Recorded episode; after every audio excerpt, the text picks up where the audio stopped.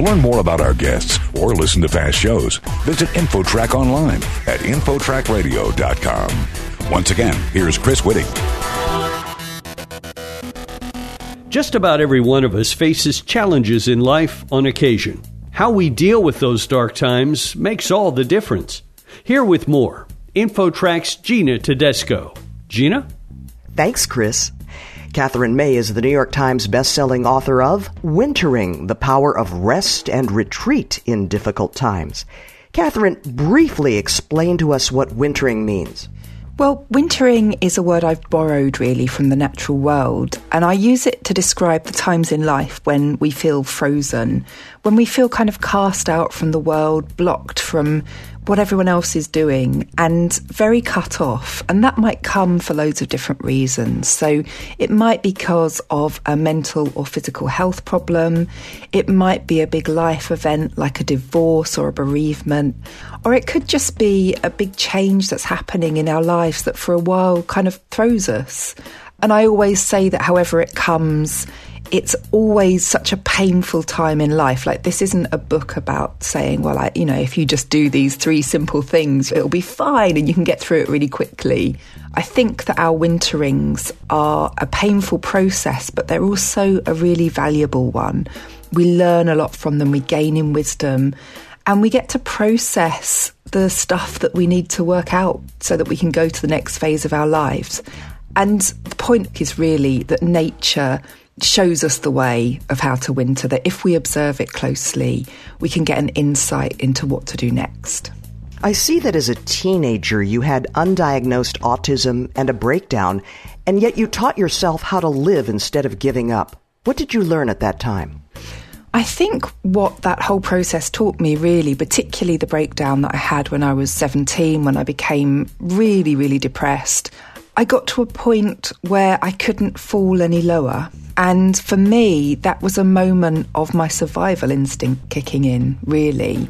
Not in any kind of grand heroic way, but really more like, well, here I am, I'm still going. And if I've survived this, then that's a reason to carry on. It was very basic at first, it was a very small impulse towards life. But after that, I deliberately kind of rebuilt myself and tried to find ways to live better, to live a happier life to live a life that was more sustainable. And, you know, I didn't get there straight away, is the long and the short of it. And I never will. I'll never be perfect at this act of living. But what I did learn was how to keep adjusting, keep reflecting, and keep bending towards the sun, you know, keep trying to find ways to make myself happy and to cope rather than having to accept what I'd lived with all my childhood, which was depression and anxiety. The attitudes I mentioned before, blaming oneself for things that go wrong, is it basically dangerous for us to try to fix everything as though we have more control than we really do? Yeah, I think we have an illusion of control, really. And, you know, that's not our fault necessarily. All of our society points us towards thinking that we're supposed to take control, you know, that we can achieve happiness, we can achieve success, we can achieve this perfect life. And the truth is that that's a lie. We can't actually. It's not in our control in the way that we think it is. And so I like to think about instead how we can surrender to the truth and how we can try to see that in the eye, see the reality of human life. And the truth is that life is cyclical for us. You know, it's not one line on a graph striving upwards. We don't get better and better at this. That's not even possible. What we do is that we keep having to deal with what life throws at us.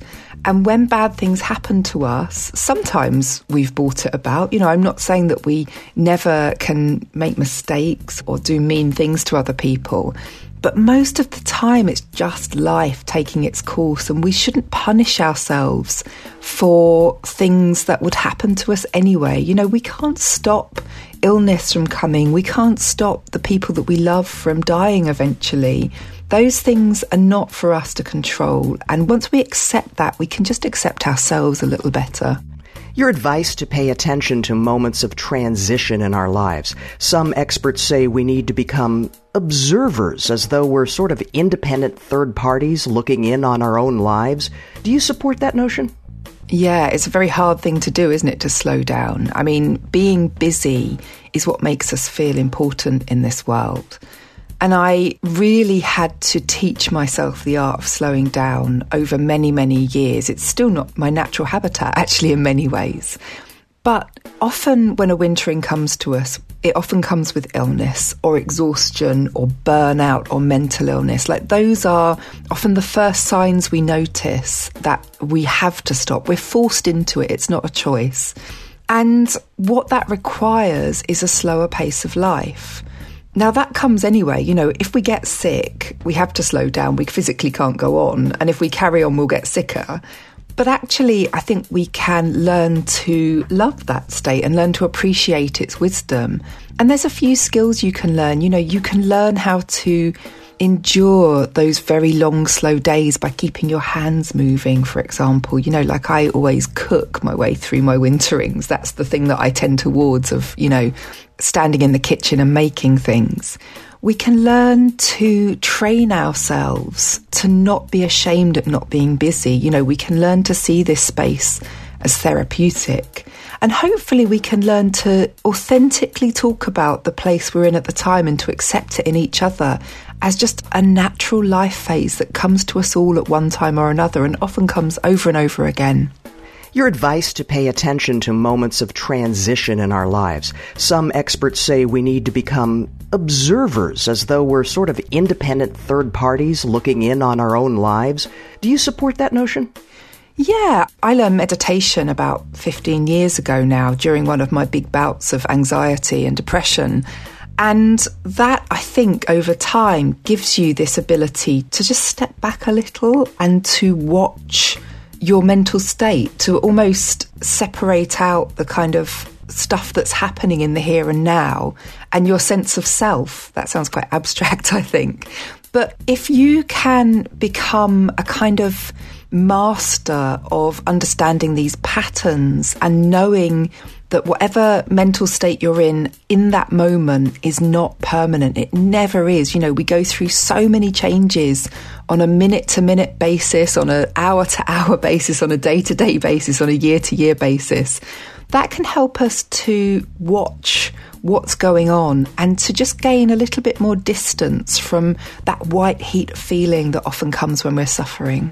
We're visiting with Katherine May, the New York Times bestselling author of Wintering, The Power of Rest and Retreat in Difficult Times. Katherine, in addition to slowing down and being more aware of life's transitions, in what other ways can we rest and retreat? Well, I think that's different for everyone in lots of ways, and there's loads of different options. Finding something physical to do is really useful. For me, that's walking. That won't surprise you because I kind of like slow things. But I also enjoy sea swimming, particularly in the cold. And what that does is it takes me into a place where I'm challenged in a way that is different to the kind of challenges I'm facing in the everyday. It's a chosen challenge. It's deliberately uncomfortable. It's deliberately difficult. And that helps me to build resilience. It also gives me an enormous amount of pleasure and makes me laugh like a drain, which really helps. So that's definitely something that everyone should think about doing finding a way to move their body, whatever their body is able to do, finding a way to get outside. Katherine May, the New York Times bestselling author, thank you so much for joining us today. Thanks ever so much for having me. For InfoTrack, I'm Gina Tedesco. You're listening to InfoTrack a production of Syndication Networks.